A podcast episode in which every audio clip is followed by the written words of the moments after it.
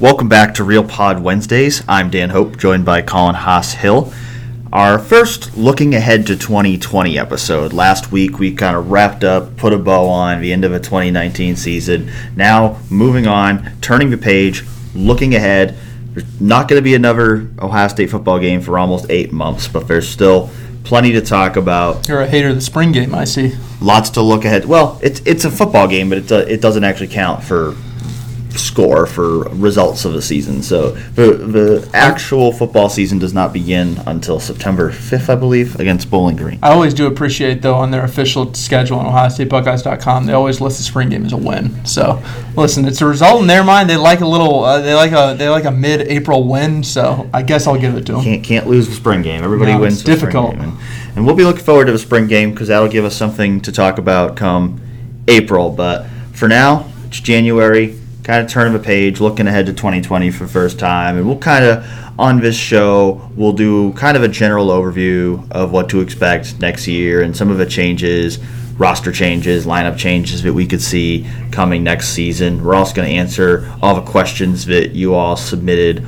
on 11warriors.com. But we'll start with the news items of the past week. And the biggest news of the past week Shaun Wade announcing on Saturday that he will stay at Ohio State for another year. And this was kind of a one decision this year that everybody was anticipating. Thayer Munford and Wyatt Davis and Josh Myers, they had all said before the Fiesta Bowl that they were going to come back for another year. Chase Young, Jeff Okudah, J.K. Dobbins, we assumed they were all going to go pro.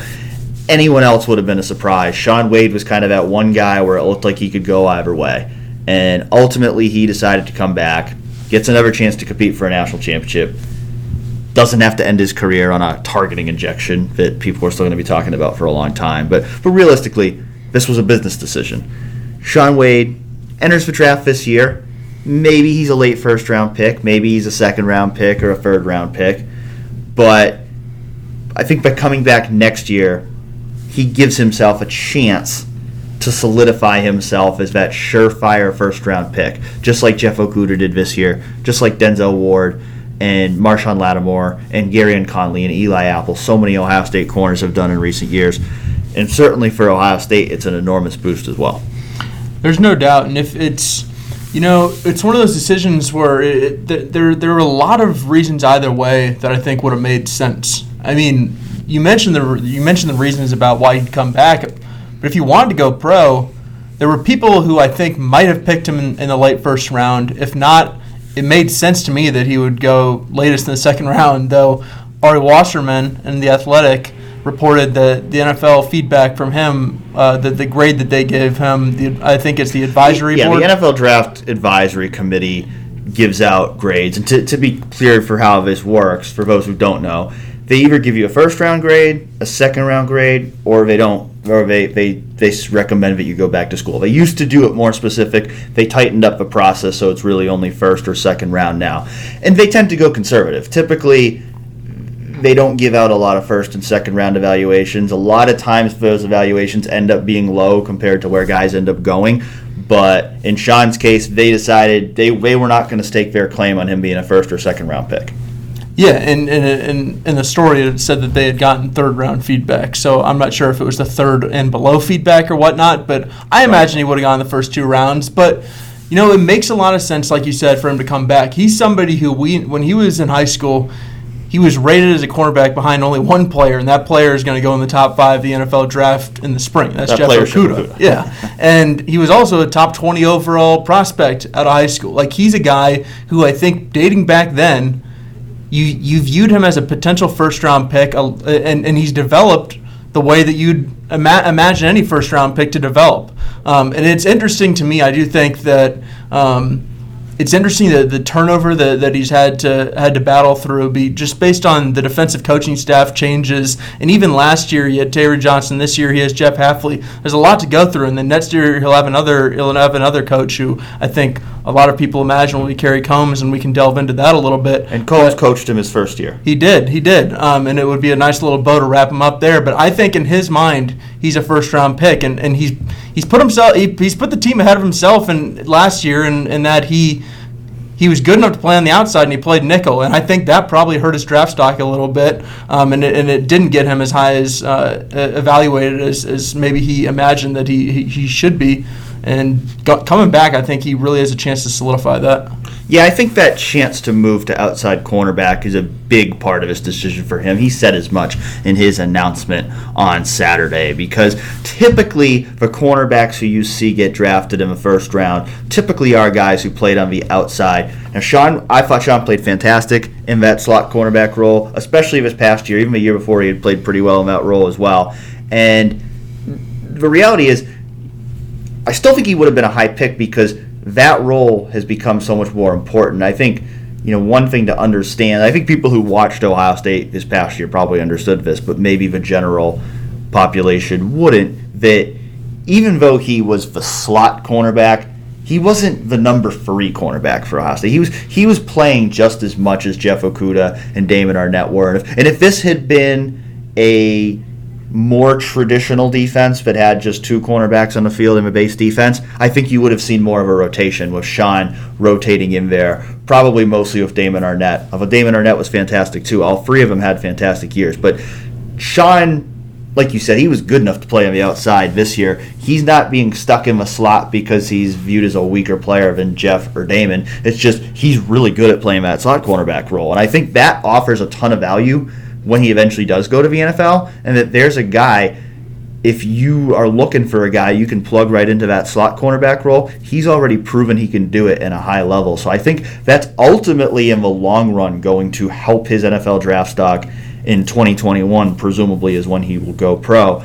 But I think getting that opportunity to play outside next year you're now going to move into the Jeff Okudah role, where you're the number one cornerback. You're the one who's matching up with the opponent's top receivers.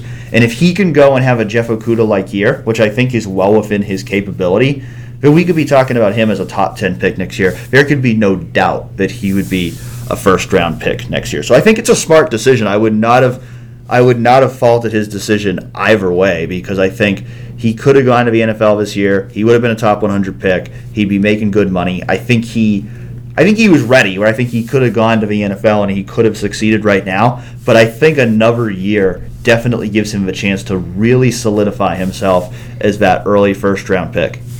Yeah, it makes you wonder too, just based on the, the, the, turnover in the secondary, how many balls will come his way, because that's the other part of this decision. Um, it's huge for Ohio State. It really is. Ohio State lost a lot of guys on defense and, and more in their secondary than at any other level.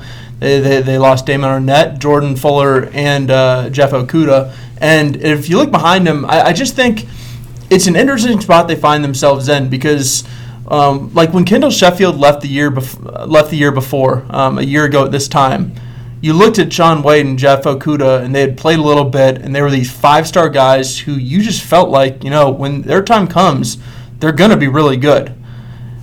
I think that I think there's just a lot more uncertainty around this secondary right now. I mean, if you just if you just look at it position by position, I think on the outside it'll probably be either Sevyn Banks or Cam Brown, um, opposite um, opposite Shaun Wade. I think Tyreke Johnson can work his way in the mix too uh, if he gets healthy. Um, but neither of those guys were these elite top level recruits. I think I think they both have really nice athleticism. I think they both have really high potential but I don't think they're really anywhere near that right now. And if you look at slot, who's going to replace him? Like maybe Amir Riep. Probably Amir Riep. He's going to be a senior? He, he's sort of the guy that I'd imagine right now. Um, you know, I thought he had a pretty good Fiesta Bowl, but he's not the guy you plug in and it's like, well, he's going to be a first team All Big Ten guy, where maybe you think that about a Shaun Wade or a Jeff Okudah a year ago. And then in the back, I think a lot of people are excited about Josh Proctor, yet I think even in the Fiesta Bowl, he missed a couple tackles. I mean, the, the one big Trevor Lawrence run he missed a tackle right there, and that directly led to to, to uh, a, a, touchdown right there. And you know, it's I think they find themselves in a place where there, there's reason for optimism. Yet, I would say on the on, on the defensive side of the ball, this is this is going to be the number one question for the next eight months. I think it's the number one question on the team. Period. Even with Shaun Wade coming back, and it's it's huge if Shaun Wade's coming back. I think if Shaun Wade wasn't coming back, there'd be major major concern about this group because you would not have a single returning starter. You would not have a single returning player who's regularly been in the lineup. So having Wade back to lead that group is huge. But those ever free spots, they're still all question marks because while I think all those guys you named are talented, the reality is they're all unproven. None of them none of them have had to play week in and week out. We saw Riep get some significant playing time later in the year in Wade's slot. Thought he had his ups and downs, but I thought overall he, he showed some good things where you could feel pretty good about okay, he, he got put into some really tough spots. He wasn't getting thrown in against Rutgers and against Miami, Ohio. He got thrown in against Michigan and Clemson, the two best passing offenses they faced all year. And I thought he made his mistakes, but he eventually made his plays and he held his own. So I, I, I feel pretty good about him. I, I think he's a guy that if he continues to develop, he will be a good player, but I also don't think he's going to be Shaun Wade. I don't. I don't think he's going to be a future first round pick. I'm just not. I'd be surprised at this juncture of his career if that's what he'd become.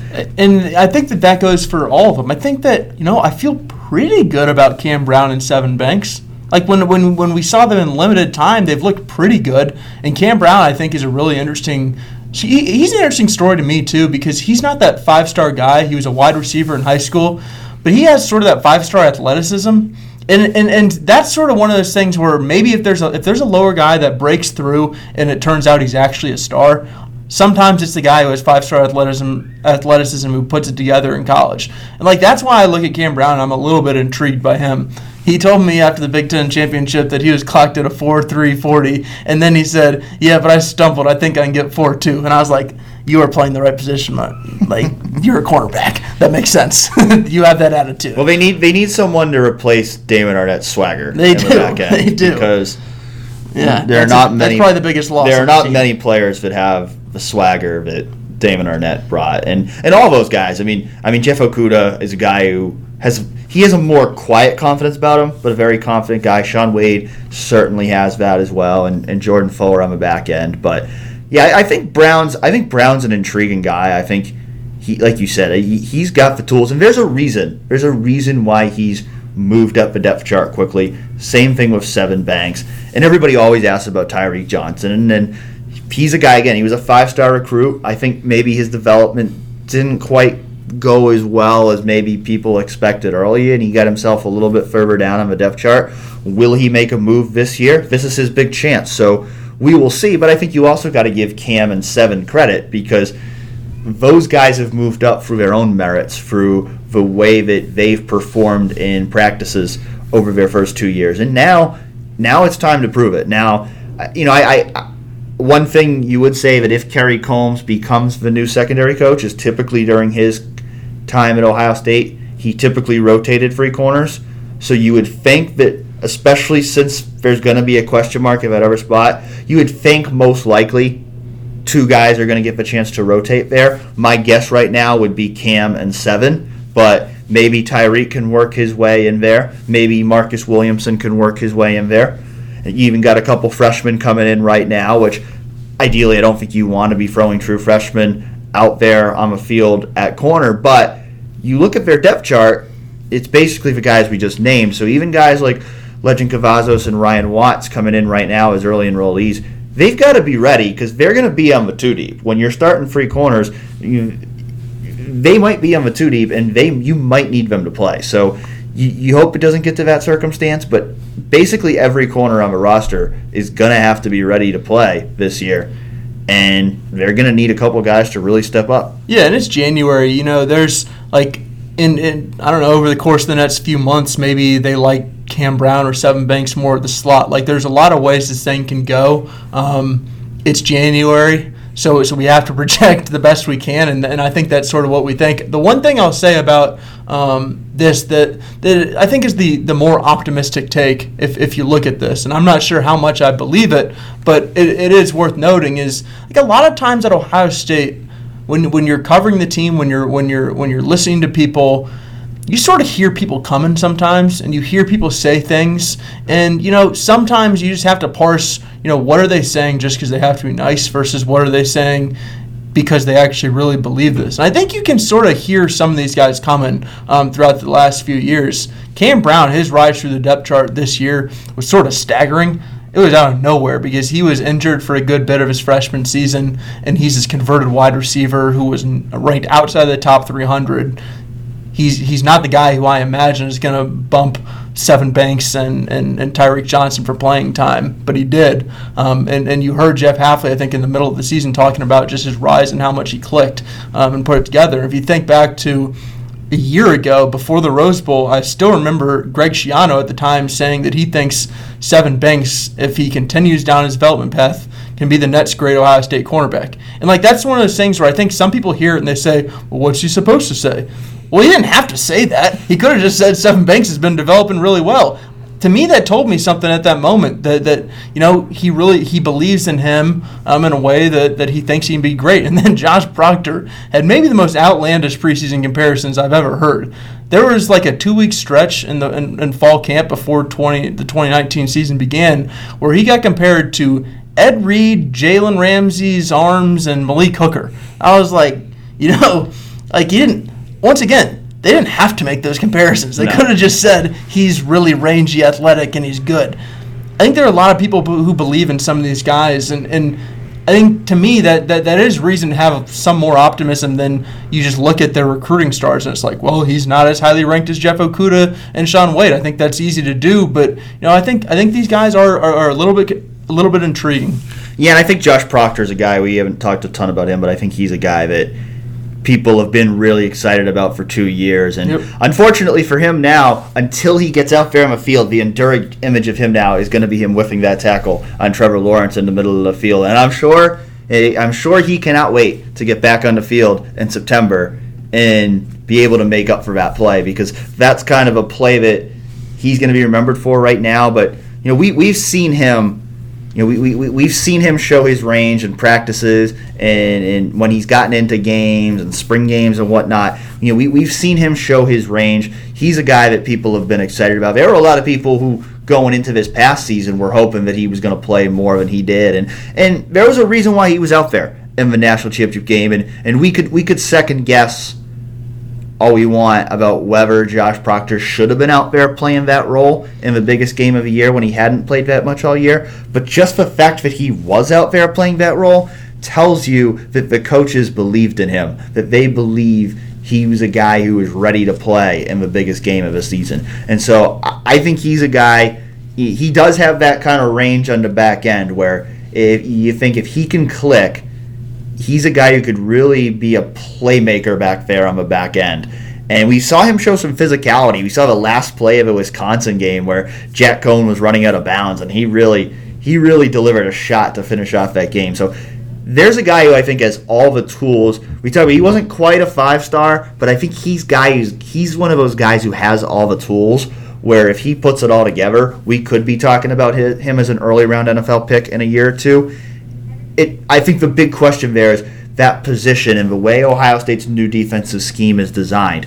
That is such an important position. Jeff Hafley called it the eraser earlier this year, where you've got to be that guy who, if a big play breaks over the middle, you've got to be able to make that play. And we saw it against Clemson. He that didn't happen. He got erased. So that's going to be the question for him. And I, and I think he's going to be pushed a little bit too. I think Marcus Hooker is another guy that came along this year that he's certainly we saw his we saw his older brother in his third year really came out of nowhere and became a star on defense. So I think he's another guy who's going to be pushing for some playing time there, and they'll probably try some different things schematically to try to take the pressure off that guy a little bit because they're not going to have a proven guy back there like Jordan Fuller, but certainly the, the potential's there for this to be a big group, but there's no question that going into September, this is going to be one of the biggest question marks on the team. Yep the other guys who left early, um, there was not much question about them. No. Not at all. Chase Young, Jeff Okudah, J.K. Dobbins. Two of them will be top five picks. The other one could be a first round pick. I would have been shocked if any of them came back. I think we blown away. I think we knew all of these decisions were coming. They didn't have anything to gain by coming back. Chase Young, most likely going to be the number two overall pick. There's a chance it's going to be Buckeyes one, two, three because Joe Burrow, the former Ohio State quarterback, course, now at LSU, he's most likely going to be selected by the Cincinnati Bengals as the number one overall pick. I can't see the Washington Redskins passing up Chase Young with a number two overall pick.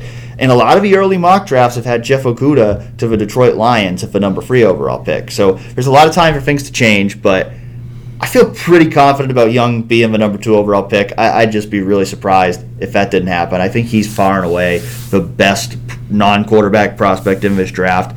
And after the Redskins got Dwayne Haskins last year, I think it's going to be a no brainer for them to take Chase Young.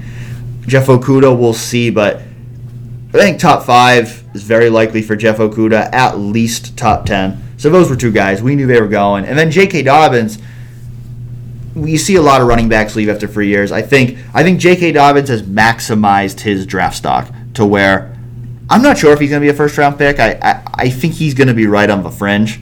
If I if I'm going to call my shot, I'm going to say he will be. I'm going to say that J.K. Dobbins will be a late first round pick. But I think a lot of that depends on how well he tests at the NFL Combine, too, how fast his 40 is, how good his agility looks, because I think he's going to be right in that bubble where late first, early second. But after breaking Ohio State's single season rushing record, having the kind of season that he did this year, I don't think there was anything he could do at this point where he was going to come back next year and, and suddenly shoot up the draft boards. I think he is what he is at this point and has a real chance to be a first round pick, which going into the season I wouldn't have said. So I think he definitely improved his draft stock this year, and I think he made the right decision going pro. Yeah, he did. The only reason, like literally the only benefit I, I can imagine him coming back to school would be to, to go win a national championship with Ohio State and to set the career rushing record at Ohio State, which he would have locked up pretty easily, at least. Uh, I, I honestly haven't done the calculation, but if I remember, he would have he would have he would have yeah, locked it up pretty I mean, easily. He, he, I think I think he would have gotten there as long yeah. as he had stayed healthy. I think he yes. would have gotten there, and he would have he would have ended up passing Archie Griffin by the end of his his career. Yeah, the other two, I just want to make a point. Like, this is a tough look for the stars don't matter, folks, because Chase Young and Jeff Okudah were everything that you could have ever asked for in a five star prospect. Like they really were. They, they had unbelievable careers. I think you could have I think pe- people were surprised that, that Jeff Okudah didn't win the Jim Thorpe Award, and that would have meant that Ohio State had the best defensive back and best defensive lineman in the country. And that comes all the way back to recruiting. This is the one. This is the reason why everybody talks about recruiting 24/7. And sure, you have these exceptions, but they were no exception to the rule. They were everything you could have asked for. Um, Chase Young, number seven overall prospect in 2017, makes you wonder who the six above him were, but. Um, oh, I, I actually was just looking listen, tell me, was there was there anyone who was Jaelan Phillips, Najee Harris, Cam Akers, Alex Leatherwood, Foster Sarell, Marvin Wilson. No offense to any of those guys, but if you were redoing it now, Chase Young would have been the number one overall prospect yep. in a class. No, and it it like when, when you think back to the 2017 and Jeff Okudah would probably be the number two prospect in the class. Yeah, when you think back to the 2017 class, sure Ohio State didn't win a national championship with some of the best players in that class but they had an unbelievable hit rate. And I know this has been talked about so often, but if you just look at the guys atop there, you have Chase Young, who was the best defensive player in the country this year. You have Jeff Okudah, who was arguably the best defensive back. You have Baron Browning, who is a starter. You have Shaun Wade, who's going to be a first round pick. You have Wyatt Davis, who was a first team All American. You have J.K. Dobbins, who's arguably the best running back in the country. Josh Myers, who's on an All Big Ten team. That's an unbelievable hit rate at, at the top. Absolutely, absolutely, and and that's why Ohio State was in the position it was in this year. I remember writing over the summer about all the third year guys and how important that class was, and we saw it this year. That that top of that class, those five star, high four star guys, those are the guys that needed to be superstars for Ohio State this year for them to be a national championship caliber team. And it they didn't quite get there, but they were certainly capable of being there. And the reason why they were at that level was because of those guys. Yeah, um, and it makes me want to make a point here about the 2018 class because it's just sort of throughout the year. I think there are moments when I looked at the 2018 class and I was like, wow, I can't believe these guys aren't contributing as much as I, as much as I imagined. I remember we had this conversation earlier in the year, but when you think about next year, um, like some of those guys in that 2017 class who were hits and who were studs for Ohio State are gone, and like this 2018 class has got to come through in, in, a similar way for Ohio State to get back to that national championship um, level, which they were at this past year. Um, Nicholas Petit Frere, potential to start next year. Taron Vincent, coming off an injury, potential to start next year. Tyreke Johnson could be in the mix there. Those are three five stars. And like we just talked about the five stars in the 2017 class, Ohio State really hasn't gotten anything from their three five stars in the 2018 class in their first two years. When you look into the third year, like Urban Meyer had always said, the third year is where where where, where you sort of start to make your money. Like you got to have you got to make a mark in that third year this is that time for them. And, and honestly, it, it, it's probably been a little bit disappointing to Ohio State to have not gotten anything from them. And if you look at the other top 100 prospects, you have Jalen Gill, who you just haven't seen much of. Tyreke Smith, I think there's a, a lot of people thought this year would be his breakout year. Maybe it's next year. Uh, Jeremy Ruckert's right in the mix. Uh, Teradja Mitchell, we just haven't seen much of. Tommy Togiai could start next year. Matthew Jones could be in the mix to start next year. Josh Proctor is going to start. Cam Babbitt's been hurt. Brian Snead's off the team. Tyler Friday could be in the mix again next year. He's been in the mix already. Like that's a lot of guys who are really highly rated, who Ohio State just hasn't gotten a ton out of. And like when I think can Ohio State become that national title team next year, I'm looking at this 2018 class, which was ranked second in the country, had basically the exact same rating, average player rating as the prior year, and you just haven't seen much from it yet. Yeah, you're absolutely right. And I think it, you know, sometime probably in the spring or summer, we might just have to just do a whole episode just focus on this class because it's you're, huge. You're right. If you look at the class, really the only guy in the entire class who's really consistently been an impact player for Ohio State so far is Chris Olave, who is the third lowest ranked player in the class. Yeah. So, absolutely, there's so many guys in the class. We already talked about a few of them in Josh Proctor and Sevyn Banks and Cam Brown, and you could talk. You could do the same with uh, Master Teague and a lot of the guys that you just mentioned there. There's a lot of guys in this class that, that need to step up next year to start living up to the height that they came in with. And whether or not they do is going to have a huge impact on whether or not Ohio State is a national championship contender in 2020. Yeah, there's just a lot of unknown there. Um, you wanted to, you asked this question. I, I'm interested in your answer. Going back to the NFL draft stuff really quickly. Among Ohio State seniors, who do you think is the best draft prospect? And, and the three options you had were Damon Arnette, Malik Harrison, and KJ Hill. Yeah, they, they, they really have a pretty deep draft class, and I'm going to have to write about this soon because they really do have quite a few guys who I think are going to get NFL looks this year. But I would say Damon Arnette, I think, is probably the guy among their seniors who's going to go the highest. And I probably wouldn't have said that going into the year. I think that's a guy who people have been talking about for years. I mean, I remember even two years ago when he was a redshirt sophomore, there was some buzz about if he had the kind of year he was capable of, he could be an early round pick. And it, it really took him until this year and working with Jeff Hafley to really get to that level where he played up to his potential. But I think he's my guess is he's a second round pick, second or third round pick. I don't think he'll quite be a first, but I think he made himself a solid day two pick this year. I think Malik Harrison's right in that mix as well, so I would put him second. But I think Damon Arnette, that would be the guy that I'd bet on would be the top pick among Ohio State's seniors. Yeah, I think you're right. It is a it like the it, it is so weird to compare them because just personas on the field so different. But to me, he's the Terry McLaurin this year you have a guy who I think maybe two, three years ago, Ohio State fans were looking at like, man, I don't really know what he can develop into. It seems like he's reached his ceiling. And his career went on, and you know he he had some improvements, and then the senior year hit, and he just looked like a different player. And that that really is what happened with Damon Arnette. I from the moment the season started till the moment it ended, to me, like I think I don't remember him really having a bad performance at all the entire season, and he was playing with a giant cast on his hand the entire year. I, I was as much as impressed as with his growth as, as really anybody on the team. And even though uh, he talks as much as he does, I think he could have gotten more publicity just nationally for what he was doing.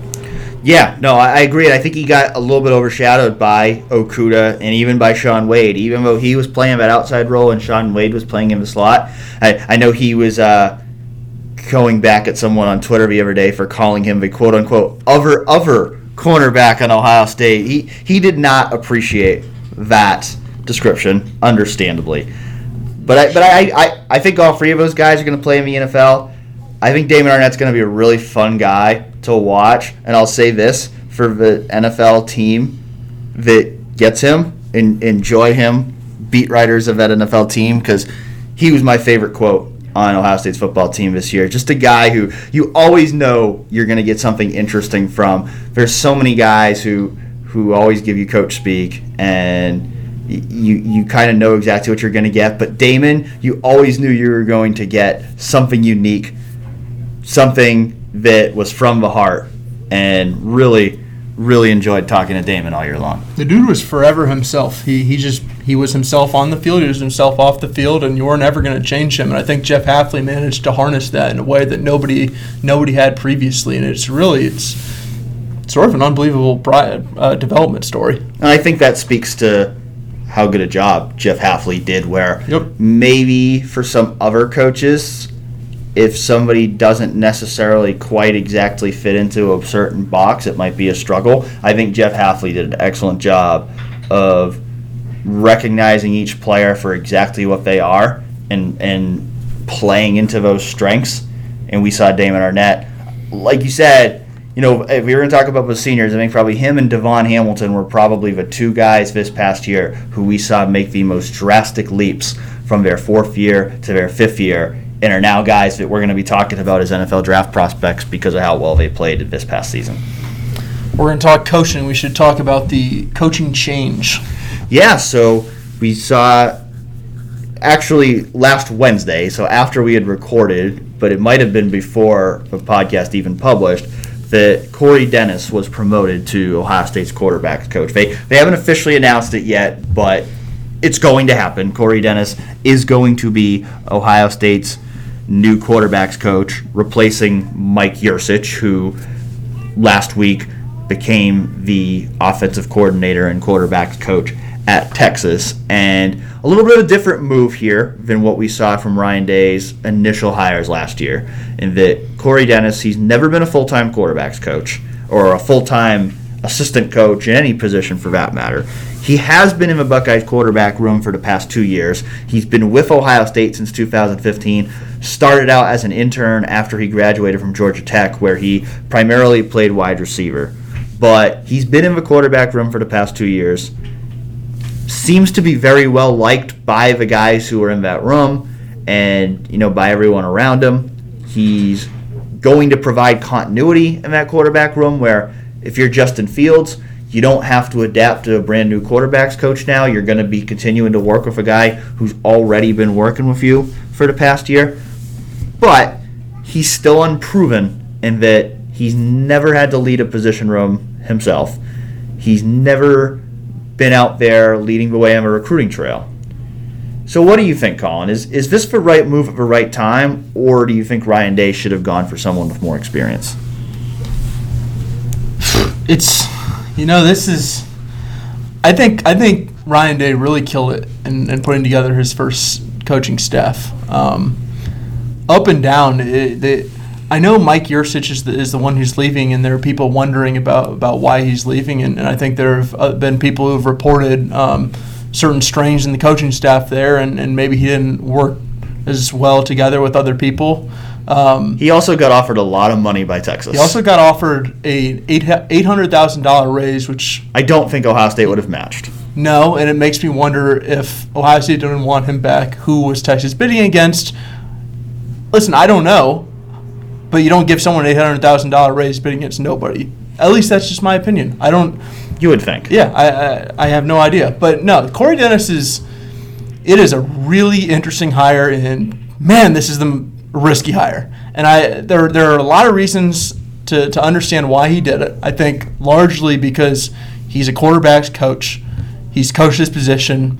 He might probably feel like he doesn't need another voice in there right now. He like he himself I think is on sort of the forefront of the offensive revolution. It's not like you need to bring somebody in like maybe if you look at Urban Meyer's last hires like maybe he could have gone out there and gotten some young coach with some new ideas. I think Ryan Day probably believes that he doesn't necessarily need that right now. He probably believes that he he has this continuity. He, Justin Fields has been working with Corey Dennis I think there I think there are a lot of reasons that he liked having this um, this sort of continuity where, where there isn't there isn't change for Justin Fields. Justin Fields when he comes back, he's not going to have Mike Yurcich, but he's still going to have Corey Dennis and, and, and Ryan Day. And I think to him, I really do think it just comes down to that. Yeah, yeah, you say it's a risky hire, but then for all the reasons you mentioned, is why I don't really think it's that big a risk because, like you said, The reason why quarterbacks want to come play at Ohio State right now is because of Ryan Day. Ryan Day is still, no matter who the quarterback's coach is, is going to be integral, integral, Integral. I got you. integrally involved.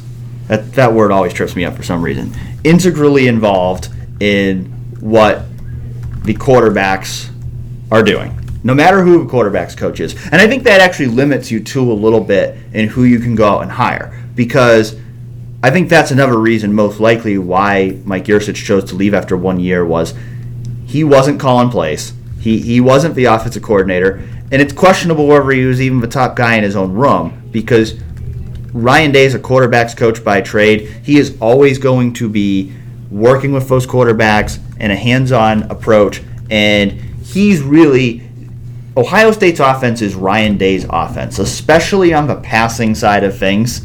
Ohio State's offense is Ryan Day's offense. So I think by promoting Corey Dennis, you're promoting somebody, he's been there, so he understands exactly what he's getting himself into. He's somebody who is going to provide that continuity, which you look at what they did last year. Continuity is a good thing. You have Justin Fields coming back. You want continuity. The biggest thing is you've now got two freshmen coming in right now, and Jack Miller and CJ Stroud, who are starting from square one. So whatever that balance is between Ryan Day and Corey Dennis, and most likely they'll bring in another GA or QC coach to help out in that room a little bit as well. But whatever that balance is, it's got to work because you've got to get those guys ready for 2021 when most likely one of those guys is going to be your new starting quarterback. So you've got to be able to develop. He's got to be able to recruit. But from what I, from what I've heard, it sounds like people really like Corey. That he does a good job connecting with players. And again, Ryan Day is ultimately going to be the guy leading the recruitment of any quarterback. So I don't think it's too risky. I also don't think he's going to have Ohio State hasn't announced this. My guess would be that they maybe make Brian Hartline passing game coordinator. And that's just a guess because he's actually said in his performance reviews in the past that he wants to be a passing game coordinator, and I think that would make logical sense for him to be for him to move up to that role. Certainly, someone that you want to keep around on your staff, but no matter who they hired as quarterback coach, it was going to be Ryan Day's room. It was going to be Ryan Day's offense, and I think in this case he may have prioritized continuity and someone that he knows, someone that he trusts, someone that he's confident that will be a good fit within the staff and within the team, rather than risk bringing in someone who he might clash with and who might might not quite neatly fit into what they've already got rolling here. All right, let me bring in the skeptical side. Um, I think it's I think it's a much bigger risk than, than that. I think like even just the last thing you said about the the risk of bringing in um, a coach who you don't have this continuity built up. You you have this outside voice. That's literally what Justin Fields did last year coming to Ohio State. The outside voices were Ryan Day and Mike Yurcich. And then Justin Fields went out and threw three interceptions the entire year.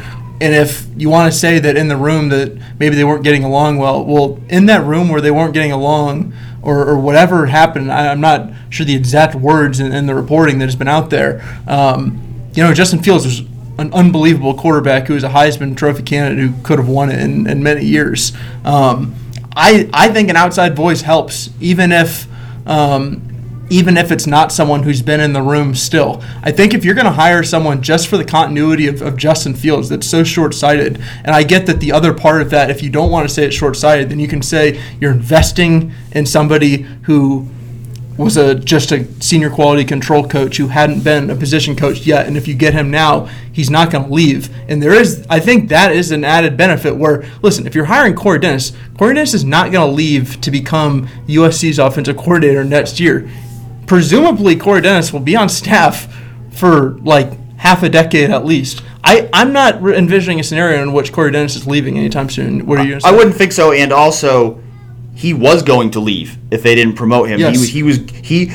My understanding is, he he was going to be the the quarterback coach at Colorado State, that there had already been an agreement made there. But that was pretty much a done deal. He was literally And- at Steve Addazio's press conference. yeah, I, mean, if you look, Colorado State follows him on Twitter, and and, and I, I think I think that was pretty much a done deal. It was going to happen, and then because the position opened up with Mike Yurcich leaving, Ohio State was able to make an offer and keep him around. So they were going to lose him, and if they lost him, then you're really starting from scratch in that quarterback room, other than Ryan Day, where you were going to both guys who were working with the quarterbacks last year, Irvin Ryan Day, were going to be gone, and you were going to be bringing in brand new coaches into that room. So I think that's part of it too, in terms of, you know, obviously, anytime you have a QC guy or a GA guy, those guys are always going to be candidates to to go get other jobs, and, and you're not going to stop those guys from doing that unless you can offer them a job on staff themselves. But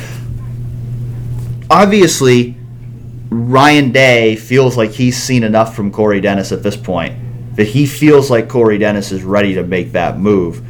And or or he just feels like he doesn't want to bring in an outside voice. And I Right. think that to me, I but I I'm, I don't look at that and be like, good call, Ryan Day. I, Oh, no, I I'm not at that saying it and I necessarily say- is. I, I, I think I don't know. I, I think it's I, I'm gonna look long and hard at this one because this one's gonna be really interesting to watch. I think that you went out and you hired the guy who had been who has never led a position group room before, who was going to go be Colorado State's quarterback coach, who I mean, we can say it like he. I imagine Urban Meyer played a big influence on him even getting in the room for that Colorado State job because Urban Meyer was the one who helped Steve Addazio get hired there. Absolutely. Like, there's a lot going on there that makes you think like, well, if Urban Meyer didn't help him, I'm not even sure that he's getting the Colorado State job. I just like.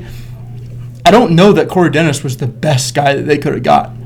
In fact, I'm certain he was not because he's literally never led a room before. I just imagine there's there's other guys out there who, who could have had the position.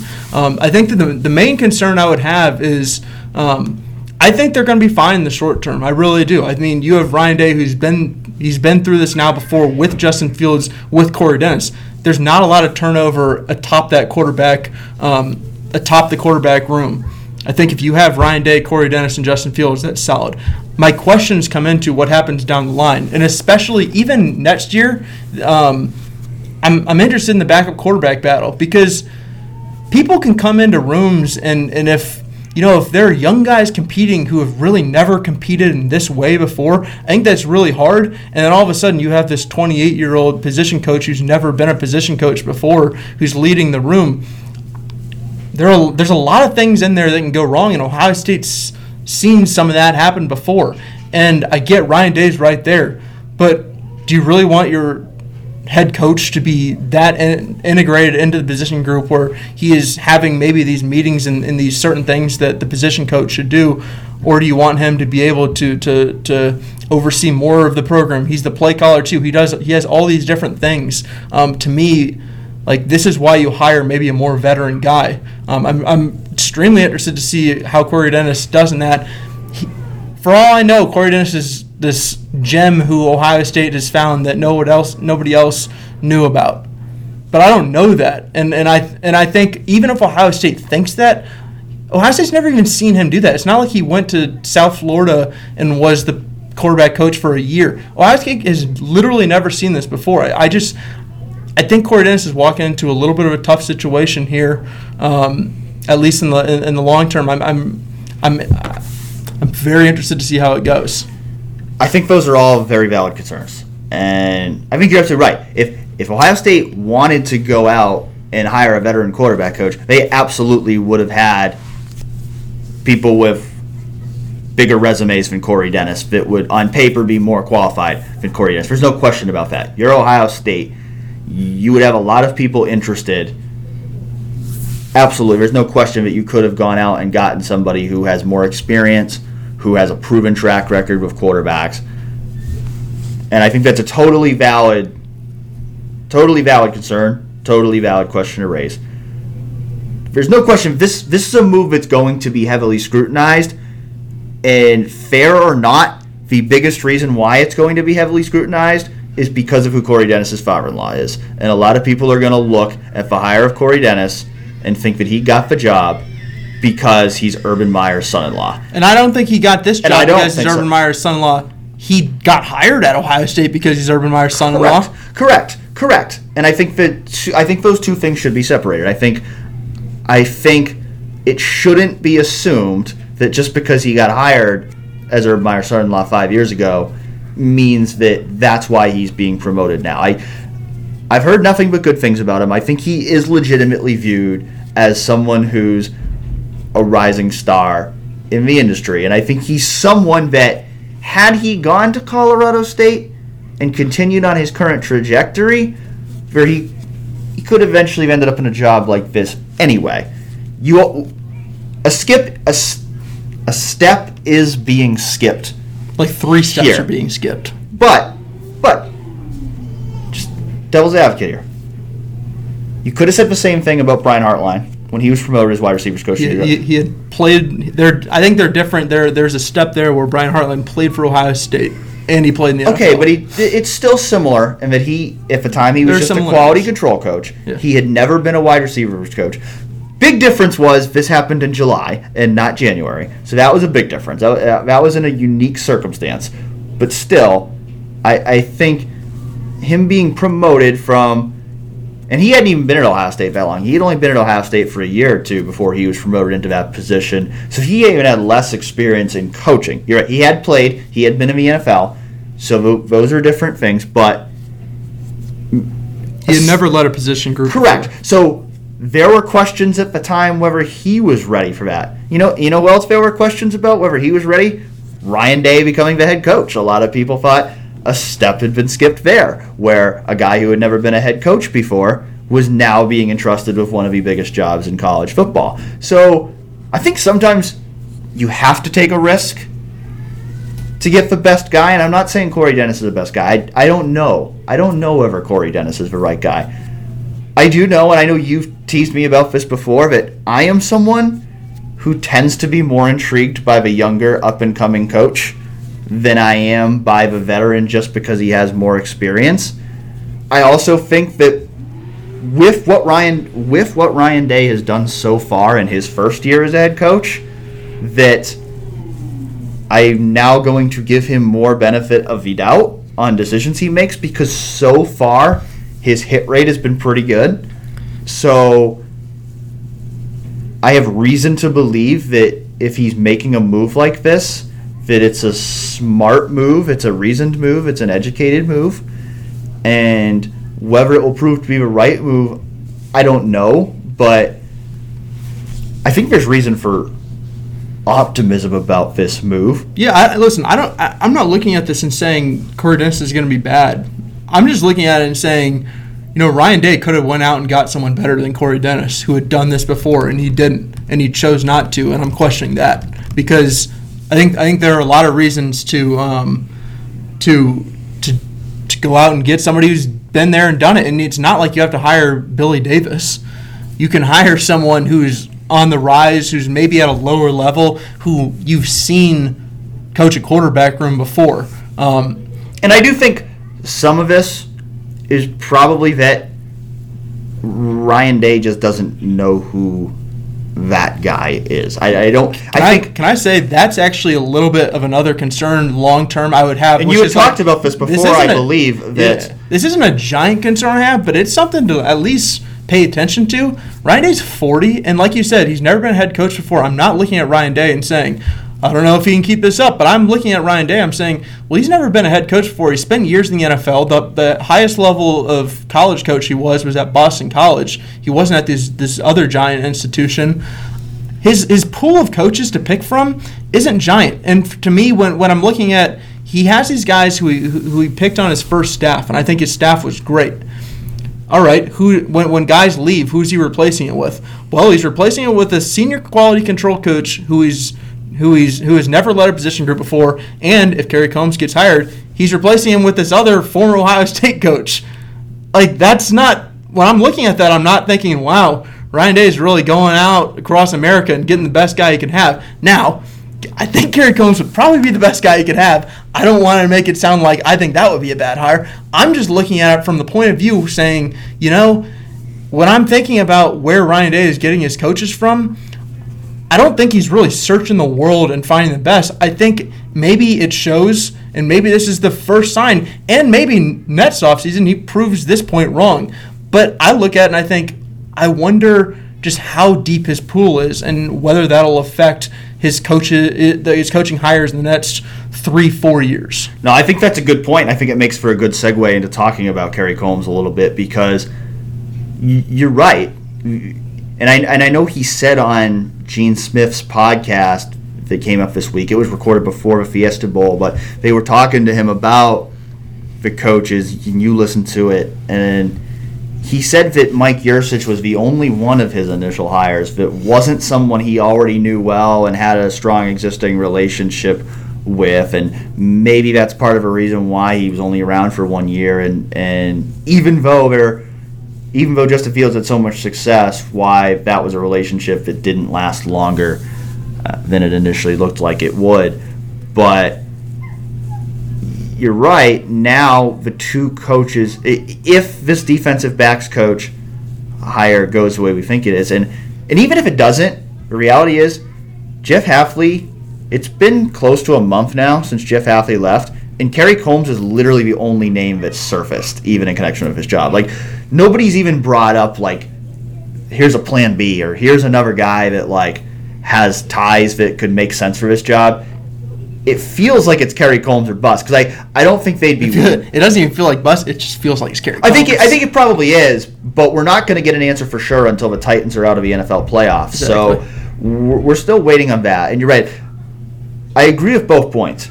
I think bringing back Kerry Coombs is the right move I think he probably is the right guy for the job because you're talking about somebody who did an excellent job in his first stint at Ohio State. Was there for each of Urban Meyer's first six years. It was the cornerbacks coach. He has a proven track record of developing elite cornerbacks. He's recruited some of the guys like Shaun Wade and Sevyn Banks and Amir Riep, some of the veterans, some of those guys that are still in a roster. He actually recruited those guys to Ohio State so he's got an existing relationship with some of those guys. I think that'll make for an easier transition for some of those guys who would now be having their third defensive backs coach in three years. He he'll be able to make an immediate impact on the recruiting trail because he's already recruited for Ohio State. He he's been a fixture in the Cincinnati area for decades, so he already has tons of ties there that will enable him to have success on a recruiting trail right away. Not much of an adjustment period there. He knows what it takes to succeed at Ohio State. He's already worked with Day, and they obviously know each other well. And obviously, if they didn't get along well the first time, Day wouldn't be trying to bring him back now. So that's a good sign. Players always loved him. I think there's a lot of positives bringing back Kerry Coombs, but it does go along with your point that it's not searching for somebody else out there that might be the hot rising up and coming candidate. It's somebody who's already been there. It's somebody who's comfortable, that's familiar. And that could catch up. That could catch up with Ryan Day because most likely at Ohio State, he's going to have to deal for replacing assistant coaches every single year. That's usually the way it goes. And the further along you go, the less guys that are going to be out there that are guys that you've already worked with before. So certainly, the longer he's a head coach, he's also going to make more connections. You know, there's the AFCA convention coming up next week. Those are times where coaches meet each other. I'm sure there's a lot of coaches that are going to be trying to introduce themselves to Ryan Day, knowing. Shoot, I would. This four year old uh, yeah. at Ohio State who doesn't have deep ties to. Yeah. Yeah. No, absolutely. So he's going to make connections, but you're right that so far he's almost exclusively hired guys who are guys that he's worked with before and that he knows.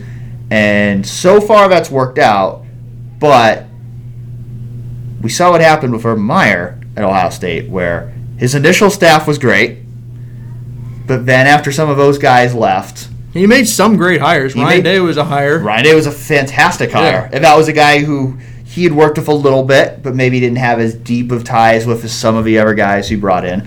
But he also made some questionable hires, and typically when he made those questionable hires, it was usually guys that he had worked with before and might have fallen back on familiarity rather than necessarily getting the best guy for those positions. And so, yeah, I think it's a valid question. I do think that overall, the Kerry Coombs hire would be a great hire and is one that there's reason to be excited about, though. Yep. If we're going to talk about risk like I did with Corey Dennis, I think there's certainly less risk when you're bringing back Kerry Coombs. I think, um, one, I think just there is this one thing in between them that, that I would say. I think that if you hire um, Corey Dennis, Corey Dennis is going to get paid significantly lower than any other assistant. And I would think so. And it allows you to go after Kerry Coombs, who I think I, I'm not sure what he's making in the NFL. I'm sure he probably got a raise from Ohio State. I imagine that's that that's a good reason. Yeah, I don't think he he'd be there. coming back to make less money. I wouldn't think. Yeah. Um, uh, the, there, are, there are so many reasons for positives, like you said. I, I really do think like the two are just he's an energetic super recruiter, and you need that recruiting um, to, to continue from from Urban Meyer to Ryan Day, especially in a defensive backfield where, like we were talking about earlier. It's not like right now they're going to be replacing five stars with five stars. They're going to be replacing five stars with, you know, Tyreke Johnson was a five star, but a lot of those other guys are maybe ranked around 200 or so. Um, and listen, it's a lot better than most of the Big Ten. It's better than basically all of the Big Ten.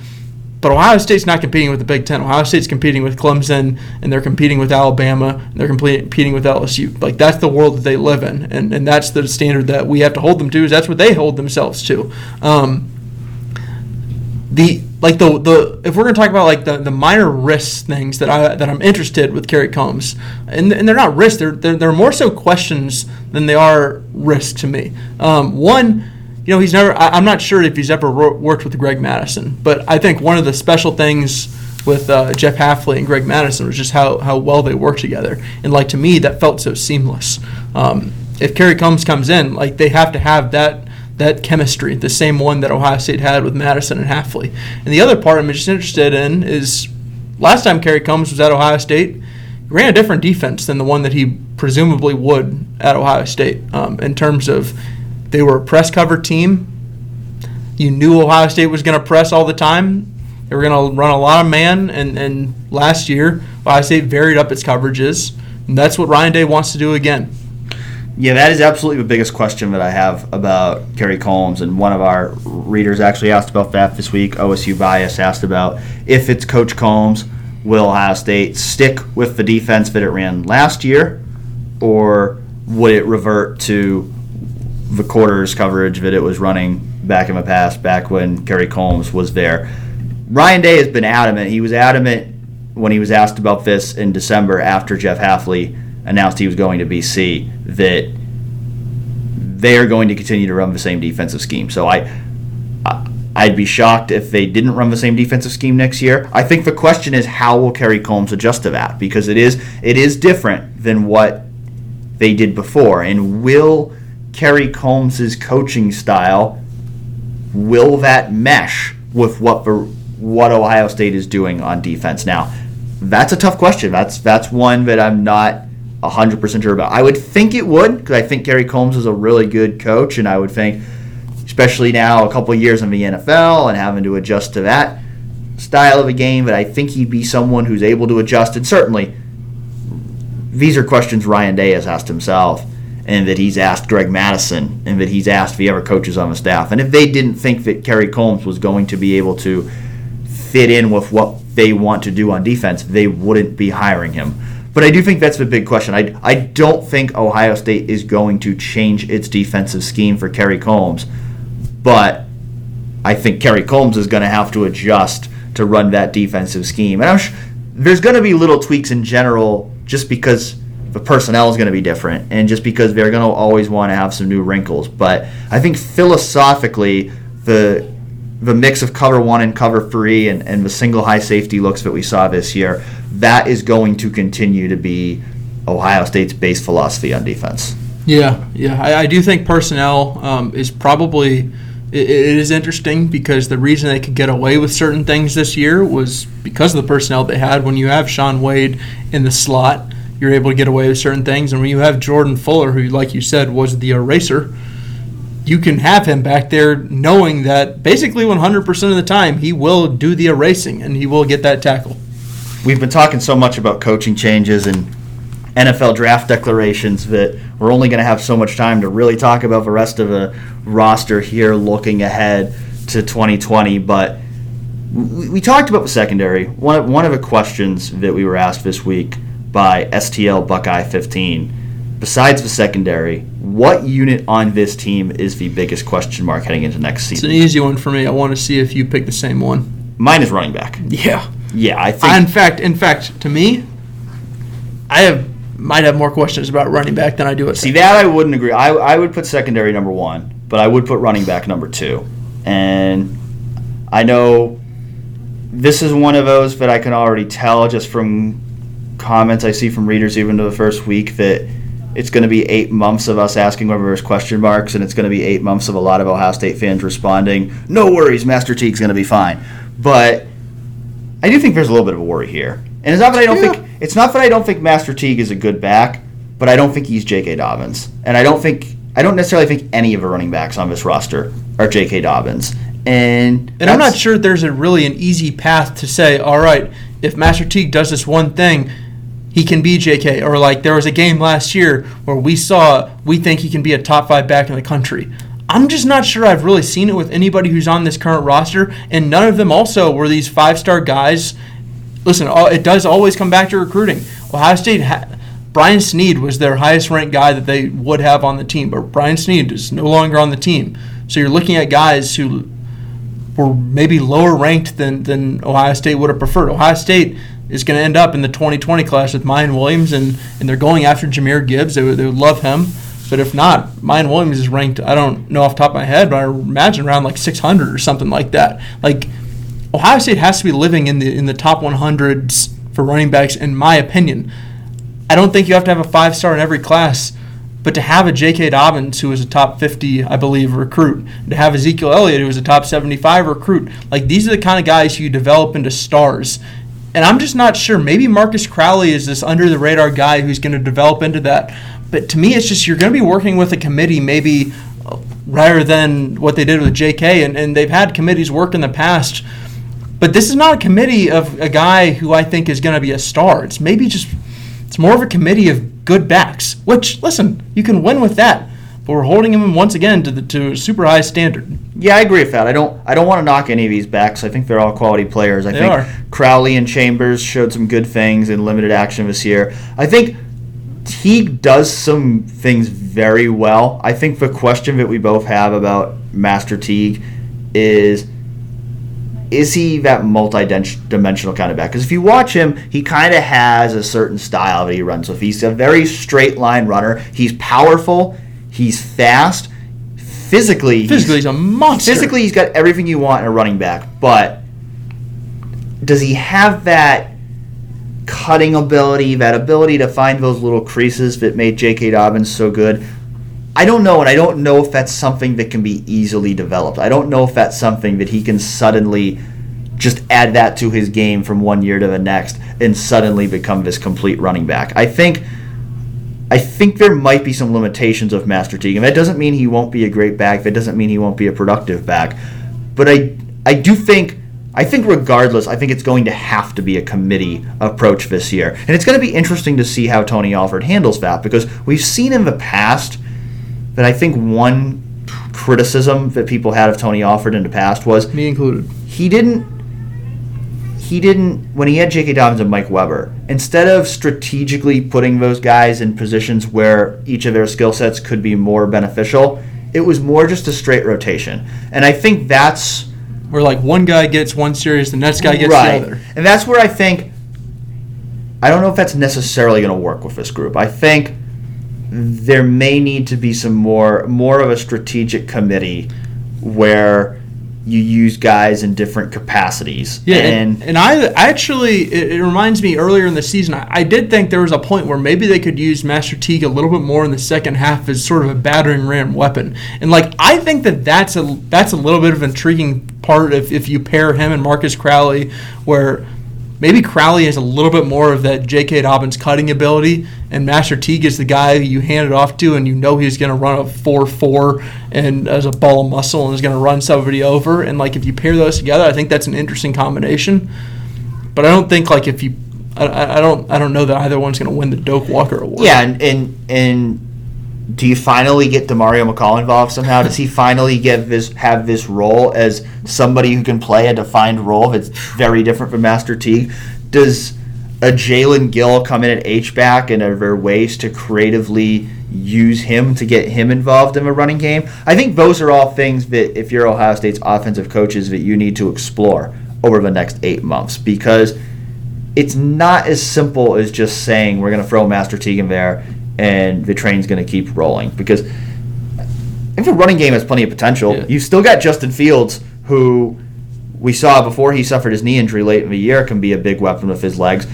They should still have a great offensive line with Thayer Munford and Josh Myers and Wyatt Davis coming back.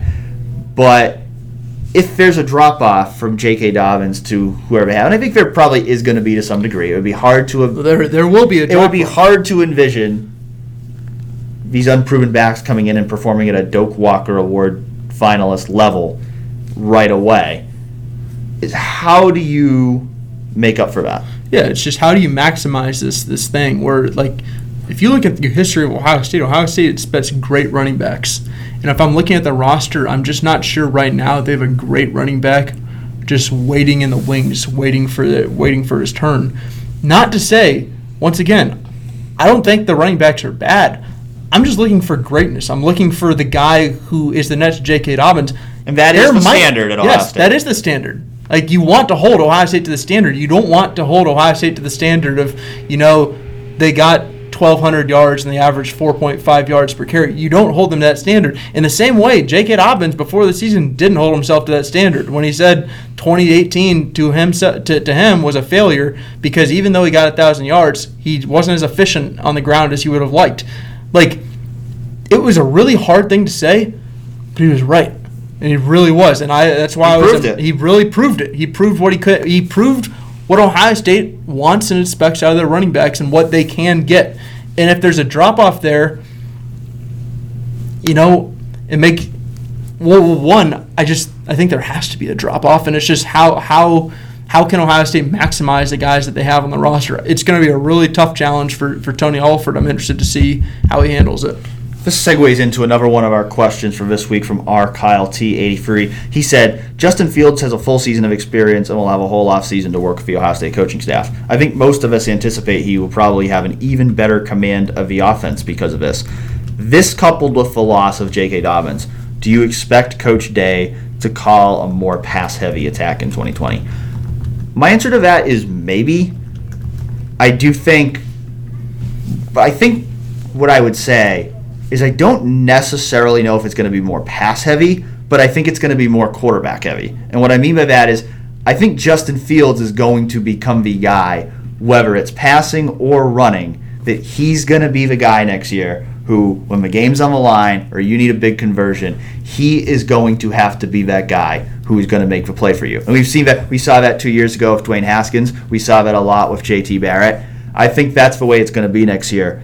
That I think because you don't have that star running back, it could be passing the ball, it could be running the ball. We saw he was Justin Fields was excellent running the ball on third downs this year. So I think he can be a weapon making plays with his feet.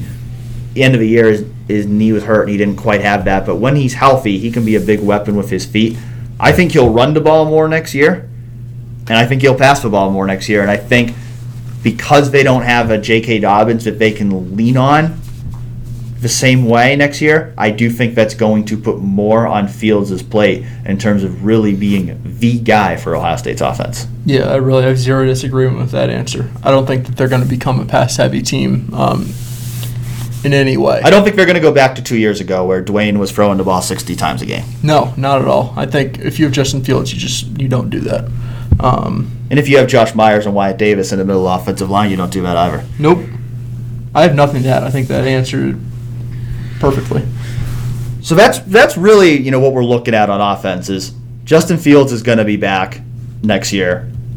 He's obviously It's going to be the Justin Fields he, show. him and Trevor Lawrence are going to be the two best quarterbacks in the country, and that's why Ohio State is going to be expected to be a national championship frontrunner. You got two really talented wide receivers coming back, and Chris Olave, Garrett Wilson. tight ends, Luke Farrell and Jeremy Ruckert are also going to be back. Maybe the tight ends will finally have a bigger role in the passing game next year. I say oh. that I say that mostly joking because we talk about it every year and it never happens. Three starting offensive linemen. Big questions, of course, going to be who's other than running back is going to be who steps up at left guard and right tackle spot. My guess would be Harry Miller and Nicholas Petit Frere, who were both five star recruits. And then receiver, going to be unproven after Olave and Wilson, but when you look at all the talent in that room, Jameson Williams is another guy who I think is going to be ready for a bigger role next year. And then you've got four really talented freshmen coming in Julian Fleming, Jaxon Smith Njigba, Gee Scott, Mookie Cooper. I think at least one of those guys, maybe two of them, are, are going to be in the rotation next year and playing significant snaps for Ohio State. Yeah, and we'll dive into to, to all of that here in the future. I mean, we could have a whole podcast on every position group if we Absolutely. wanted to. I mean, and we will because we've got eight months of, of shows until there's another game. This is so true. We if there's something you want us to talk about more, just let us know, and we're gonna find time for it. Yeah, it'll be easy in the off season. Way easier than it is during the season. Correct. Um, moving to the other side of the ball, third time's a charm has a question says a healthy Vincent, Togiai, Cage, Jackson, Harrison, Cooper, Smith, and Friday and Jean Baptiste on the line. Is it crazy to think that the line could actually improve with the loss of Chase Young? Yeah. Yeah. Yeah. Uh, sorry, I don't think you're crazy third time's a charm, but those are a lot of talented guys you just named there. And he didn't even name DaVon Hamilton, Jashon Cornell, and Robert Landers correct, leaving also. Correct. That's that's part of it. I mean, first of all, we're talking about the best defensive player in the country and Chase Young. I think to expect anybody, I think Zach Harrison's really talented. and I think he's probably going to start to emerge as a star next year. I think Tyreke Smith and Tyler Friday and Javontae Jean Baptiste are talented players, and I think and Jonathan Cooper coming back is obviously huge. And I, I think I think they're going to be solid at defensive end next year. I don't think anybody is going to play at the same level as Chase Young next year that would be an unrealistic expectation. It, it, it just would be. Chase Young is such an individual force that I don't think you can expect anybody to play at that same level. And then, like Colin mentioned, you're also losing your top three defensive tackles from this past season. And those are guys that didn't get the same kind of attention that Chase Young did, but they all played really important roles. So I think their defensive line's still going to be good. You know, I think defensive tackle, Taron Vincent coming back from injury is huge. Tommy Togi, I think, is a guy who, another guy who gets kind of see be a breakout star. Haskell Garrett, we saw him, he was hurt a little bit down the stretch of a year. See if he can take that next step.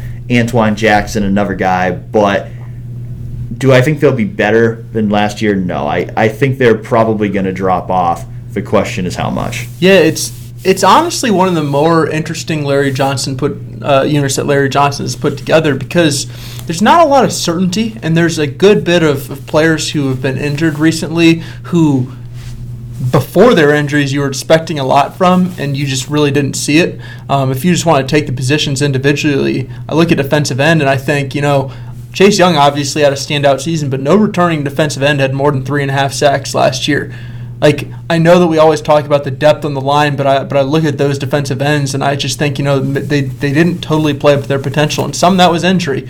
Um, Jonathan Cooper, I'm. It's interesting because I think when he was a reg, when he was a when he was a junior, he had two and a half sacks, and it made you think, you know, I'm not exactly sure what we're gonna what what, what Ohio State will have in him um, as as a senior, and then he obviously had an injury riddled season. It will have been basically two years since we had seen a fully healthy Jonathan Cooper. I honestly don't really know what to expect there. Tyreke Smith, Tyreke Smith might be a monster. I thought Tyreke Smith was going to be a monster in 2019, and then he had injuries too, and he just really didn't live up to that potential that I thought that he would have.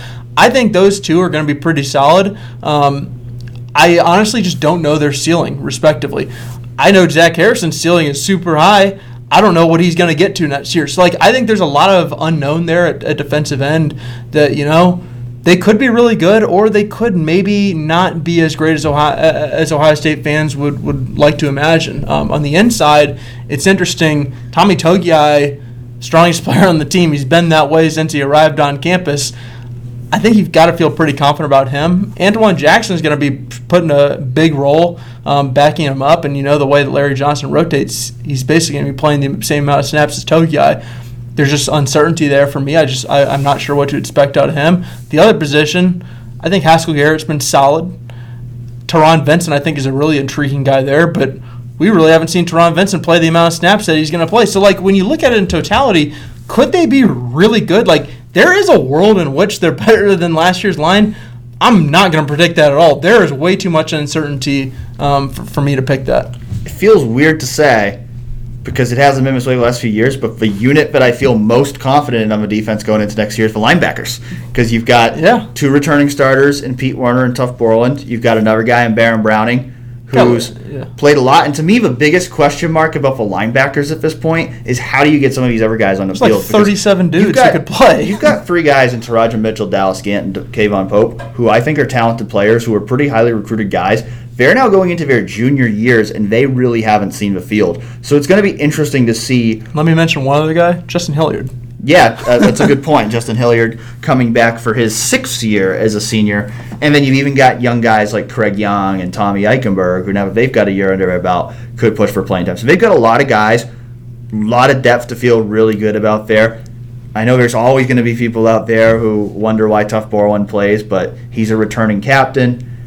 I think he definitely improved a lot this past year. Pete Werner certainly improved a lot this past year. Baron Browning, now I think it's on him to take the next step. I think he's one of those guys we saw kind of have an up and down year, I think, where there were games he looked great. There were some plays against Clemson where he did not look great. I think he most likely moves to that weak side weak side linebacker spot and takes over for Malik Harrison in the starting lineup. But I think there's a jump that he still needs to make, and it's going to be interesting to see those guys behind him. Which ones of them can force their way into the rotation? Because they're now getting to the point where those are guys that they need to be on field, and I think there could be a little more rotation this year with Malik. Malik Harrison was such a mainstay. I don't know that Baron Browning is necessarily going to be that, where he's a guy that's on the field every single snap. But I do think just that overall, the returning experience and the depth you have there, you feel pretty good about what that group's going to bring to the table. Yeah, it's one of those situations where if you have eight guys who feel ready, gotta imagine they're gonna have three of them who are if pretty the good. The biggest question is how do you get guys on the field, that's always a good question to have. exactly.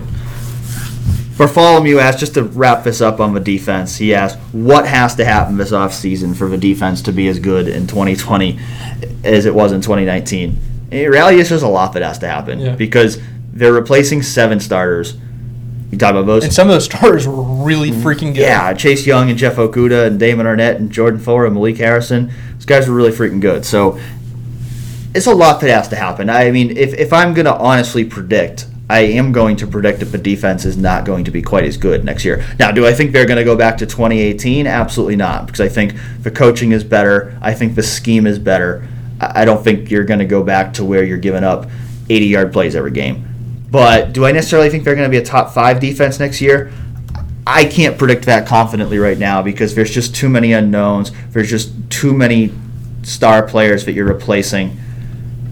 I think you need a lot of guys to really make significant leaps. And I think this is going to be a huge test for this scheme and for this coaching staff because I think as much of a turnaround as they had to make, they came in where they were inheriting some really, really good talent And then a lot of veterans. Yes, and a lot of veterans. And I think now their ability to develop guys over multiple years, the development that they did with guys who didn't necessarily play this past year is going to now be crucial to their success in 2020. Yeah, I'm going to run it back with what we talked about earlier to answer that question too. I'm going to say the 2018 recruiting class can they live up to to what they were when they were out of high school? Taron Vincent, Tyreke Johnson, uh, Tyreke Smith, Teradja Mitchell, Tommy Togiai, Josh Proctor.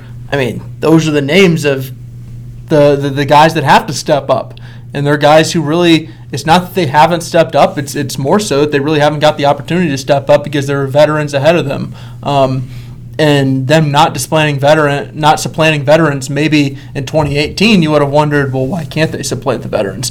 But last year it was like, well, it was because the veterans were really good. So I'm interested, just how good are some of those guys? Silver Sniper asked us which Buckeye takes the biggest leap forward from 2019 to 2020. Who's one guy that you look at who can really make a big leap this year? Uh, I probably should have looked at this question Yeah, beforehand. Let me just go. One guy off the comes to mind. Pretty easy. Garrett Wilson. Garrett Wilson might turn into the guy that we've seen flashes of, and those flashes were like first round, top of the first round type flashes. Um, they were only flashes, though. If he can become more consistent, put it together, like Garrett Wilson could be a first team All Big Ten guy as soon as next year. Yeah, I think you could probably say the same thing about Zach Harrison. Every guy I was going to go with, because I think he, I still think he gets a little overlooked with Garrett Wilson and the guys who are coming in this year. I think Jameson Williams is a guy who I think is going to end up playing a really big role in that receiver rotation next year. Might not be a starter because they have Chris Olave and Garrett Wilson, but I think Jameson Williams has got to watch. I think he's a guy, uh, possibly on special teams as well. I think he could be an impact player. He's a guy who I'm looking at as a guy who could potentially break through. Rotsbu, if I'm pronouncing that right, he also asked us which true freshmen see significant playing time. Again, I stick with the receivers because you look at it, they lose KJ Hill, they lose Austin Mack, they lose Binjimen Victor. There's only two sure things in that receiver rotation in Chris Olave and Garrett Wilson. I think I think Julian Fleming, certainly five star recruit, is a guy who has real potential to play a big role as a freshman, but going to go on a limb here, I actually think the, the true freshman receiver who's going to make the biggest impact in year one is Jaxon Smith Njigba. And I think there's a possibility that he actually ends up being that guy in the slot who takes over for KJ Hill. Maybe not as a starter, but I think they need somebody to, to step up in that spot. And certainly Jaelen Gill, who we talked about before, is a guy who needs to step up. But I think he's a guy who could potentially play either inside or outside. And I wouldn't be surprised just seeing what he did in Texas this past year the, the kind of astronomical numbers that he put up at Rockwall High School and the way that he just seems to keep rising and rising his stock, I wouldn't be surprised if he comes in and makes a big impact in year one. I really want it to happen so I can feel confident pronouncing his last name because right now I've heard. I, I, think like I've said it multiple ways and I'm still Jigba, not. maybe I. I, I Njigba, I, th- I think it's actually Njigba. All right, Jaxon, you got to be good immediately so I can hear your name a lot. That's really what I need. Um, I think it, when you look at the class, there aren't a lot of guys that, other than the wide receivers, who I look at and say they got a really good chance of, of playing early. Like the guy, there are probably two guys who maybe I'd look at, or I guess three, but two positions is like. I'm not gonna pick Paris Johnson to start at right tackle, but I also am gonna have a story coming in the next couple weeks where I went up and talked to him, and he wants to make the freshman All American team. And when he says it and he looks you in your eye, you sort of start to believe it's possible because he's looking down at you from. I mean, his, are you going to question him when you were standing in front of him? I, I did not tell him it was impossible. I think I probably told him, you know, that that basically doesn't happen. It's happened twice in Ohio State history, and once was Orlando Pace. Uh, but he understands that. I asked, I talked to Greg Studrawa about it, which I'll have in the story too he also understands that it's basically uh, impossible for a freshman to start. But hey, like Michael Jordan did it a few years ago. It wasn't the plan, but it happened. Um, it wouldn't be the plan this time also because you have Nicholas Petit Frere, who is a five-star recruit, the number one offensive tackle in the in his 2018 class. The plan has to be to start an NPF, and if that doesn't happen, it would probably be because Paris Johnson wins that job. And, you know, Paris Johnson's built like an NFL lineman right now, which you can basically almost never, ever say about a freshman, but a freshman offensive lineman, but it's it is true about him. The other one I would say, I feel like I should like duck for cover right now, but like in the event something terrible happens to Justin Fields, like one of these freshman quarterbacks could suddenly be thrown in a role that in their first year where they're starting for Ohio State because the, the guy in front of them right now on the depth chart in the spring will be Gunnar Hoak. And Gunnar Hoak is a guy who couldn't beat out Chris Chugunov. Um, I, I, I, if I were to predict the depth chart right now, I'd have a freshman ahead of ahead of Gunnar Hoak. Um, and maybe that won't be the case because Gunnar Hoak will be in his second year. He'll be in his fifth year of college. So you imagine he's been around uh, that there will be a there will be an amount of trust there. But I think one of those freshmen, either Jack Miller or C.J. Stroud, could become the backup quarterback. And you know, worst case scenario, because this is what we have to go to when we're thinking about freshmen playing. Um, there is a possibility that maybe they could maybe they could uh, have the have, have some unexpected snaps. I'm disappointed that we're running out of time here because New Phila fan asked us about he, used Mark Schlabach, who usually does a top 25 right after the national championship game for the next year on ESPN.com, and he asked about when he publishes his too early top 25 next Tuesday. And I was going to go on a rant about how I hate how everybody uses the phrase way too early on every preseason top 25, but we're running out of time for that, so just know that I if I ever use the phrase way too early to describe a mock draft or, or uh, top 25, it's time for me to retire as a sports writer. But he, what his real question was, where do you see Ohio State being ranked and where do you think they should be ranked? And my feeling is they're going to be probably one or two. My guess would be probably number two be behind guess, too. Clemson because typically these preseason polls favor teams that have returning star quarterbacks. And no two teams are going to have bigger returning star quarterbacks than Ohio State and Clemson. I think if if Tua Tagovailoa had ended up staying at Alabama for another year, they would be right in that conversation for the number one or number two spot as well. I think they probably factor in at number three in the preseason top 25s. But my guess would be Clemson number one. After all, Clemson did just beat Ohio State again. They're either going to be the defending national champs or the defending runner ups. They've got some other stars returning next year too, like Justyn Ross and some intriguing guys in their defense. So my guess would be Clemson number one, Ohio State number two, Alabama number three. And I would say that's how I think it should be. Yeah, I think that'll be how it is too. I will say, like, I couldn't possibly tell you LSU's too deep next year, so I am. They do have some good players returning. Like Jam- Ja'Marr Chase is only a sophomore, so he'll be back at receiver. Derek Stingley, maybe the best cornerback in the country next year. yeah, my point is that it's it's hard for me to tell you where they should be ranked. Right. Because like I literally couldn't I, I couldn't tell you what these other teams have coming back. What I'll say is, you know, you know, I I understand a two ranking. A lot of uncertainty on this team at some key positions where, where they lost guys who I think were super important. And if you're, it could end up that Ohio State only has two guys go in the first round, maybe two guys go in the first two rounds, or three guys go in the first two rounds. It- it- that could happen. But what I'll say is, even those late round guys were gigantic for Ohio State. Um, I don't know where DaVon Hamilton and Jonah Jackson are going to end up in, in the draft, but I know they were huge for Ohio State, and they, they really changed um, certain aspects of, of the team. KJ Hill is the all-time leader in catches. I don't. I honestly have no idea where KJ is going to end up getting drafted. Like there are these there are these other guys who I think Ohio State lost when when when you look at the NFL draft. Maybe they're not going to go in the first round or two, but I think they were huge in college. And I, I just I just think Ohio State they got they have some big holes and they're going to be counting on guys to step up. And I get it. Some of the guys are kind of step up are former five star prospects or top 100 recruits. Like they're guys who you imagine should be able to take that mantle and, and, and run with it. But, you know, a lot of uncertainty still. I would I would pick them in the top three or four. I don't couldn't tell you enough about LSU's two deep or, or Alabama's. You know, they're starting. Uh, I don't know three technique next year uh, off the top of my head, but uh, you know there there are, there there are a lot of questions that I that I still have about Ohio State that, that remain unanswered. That maybe in those way too early um, top twenty fives, other people aren't looking at Ohio State and wondering how they're going to replace DaVon Hamilton. But like since we think about DaVon Hamilton every single day and we have for the past four months, I, that's what I'm thinking of. You're just trying to make me mad saying way too early, aren't you? Yeah, of course. I'm going to say it again.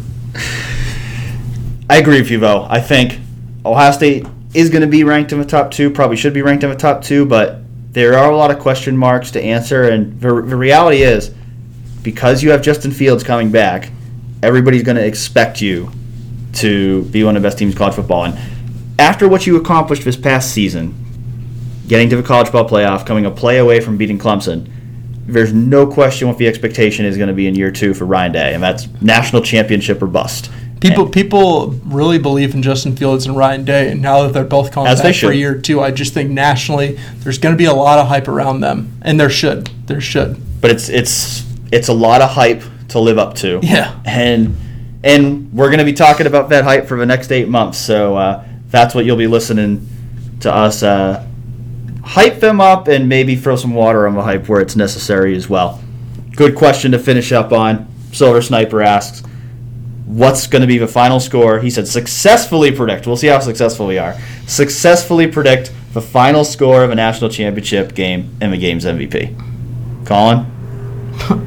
Um, can I just pander here and say Joe Burrow, 41-38? I'm gonna go Clemson 38-35. Trevor Lawrence will be the game MVP. Picking the quarterback is you're never. I'm really- guessing you're never Collins, gonna go wrong. Collins' pick is probably more popular because I would imagine that most of you are probably rooting for Joe Burrow to beat Clemson. I think it's going to be a great game either way. Ohio State's not going to be in that game, and I know that a lot of you are still reeling from that. I'm I'm sure some of you won't even watch because it will be too painful. We will be watching though, and I'm sure you guys will remind us which one of us got our prediction wrong. Our way too early prediction. no, this is actually a correctly timed prediction. next next week next week I'll get my ranted about way too early and we'll talk some more about whatever you guys want us to talk about. Let us know if there's anything that you guys want us to talk about. I'm sure there'll be some more news to talk about. Actually, while we were recording here, Ohio State just got another commitment from a 2021 defensive back, Jalen Johnson. So we'll have to talk some recruiting here. Have our guy Zach Carpenter on here soon as well, and we'll, do some outside the box stuff too. I think coming up here, we might look back a little bit at some of the the past decade in Ohio State sports. That's something we're going to be doing on Eleven Warriors. So probably something we'll incorporate here into this podcast as well. So lots of stuff to talk about. Thank you guys for uh, continuing to listen with us here in the off season, and we'll look forward to talking to you again next week.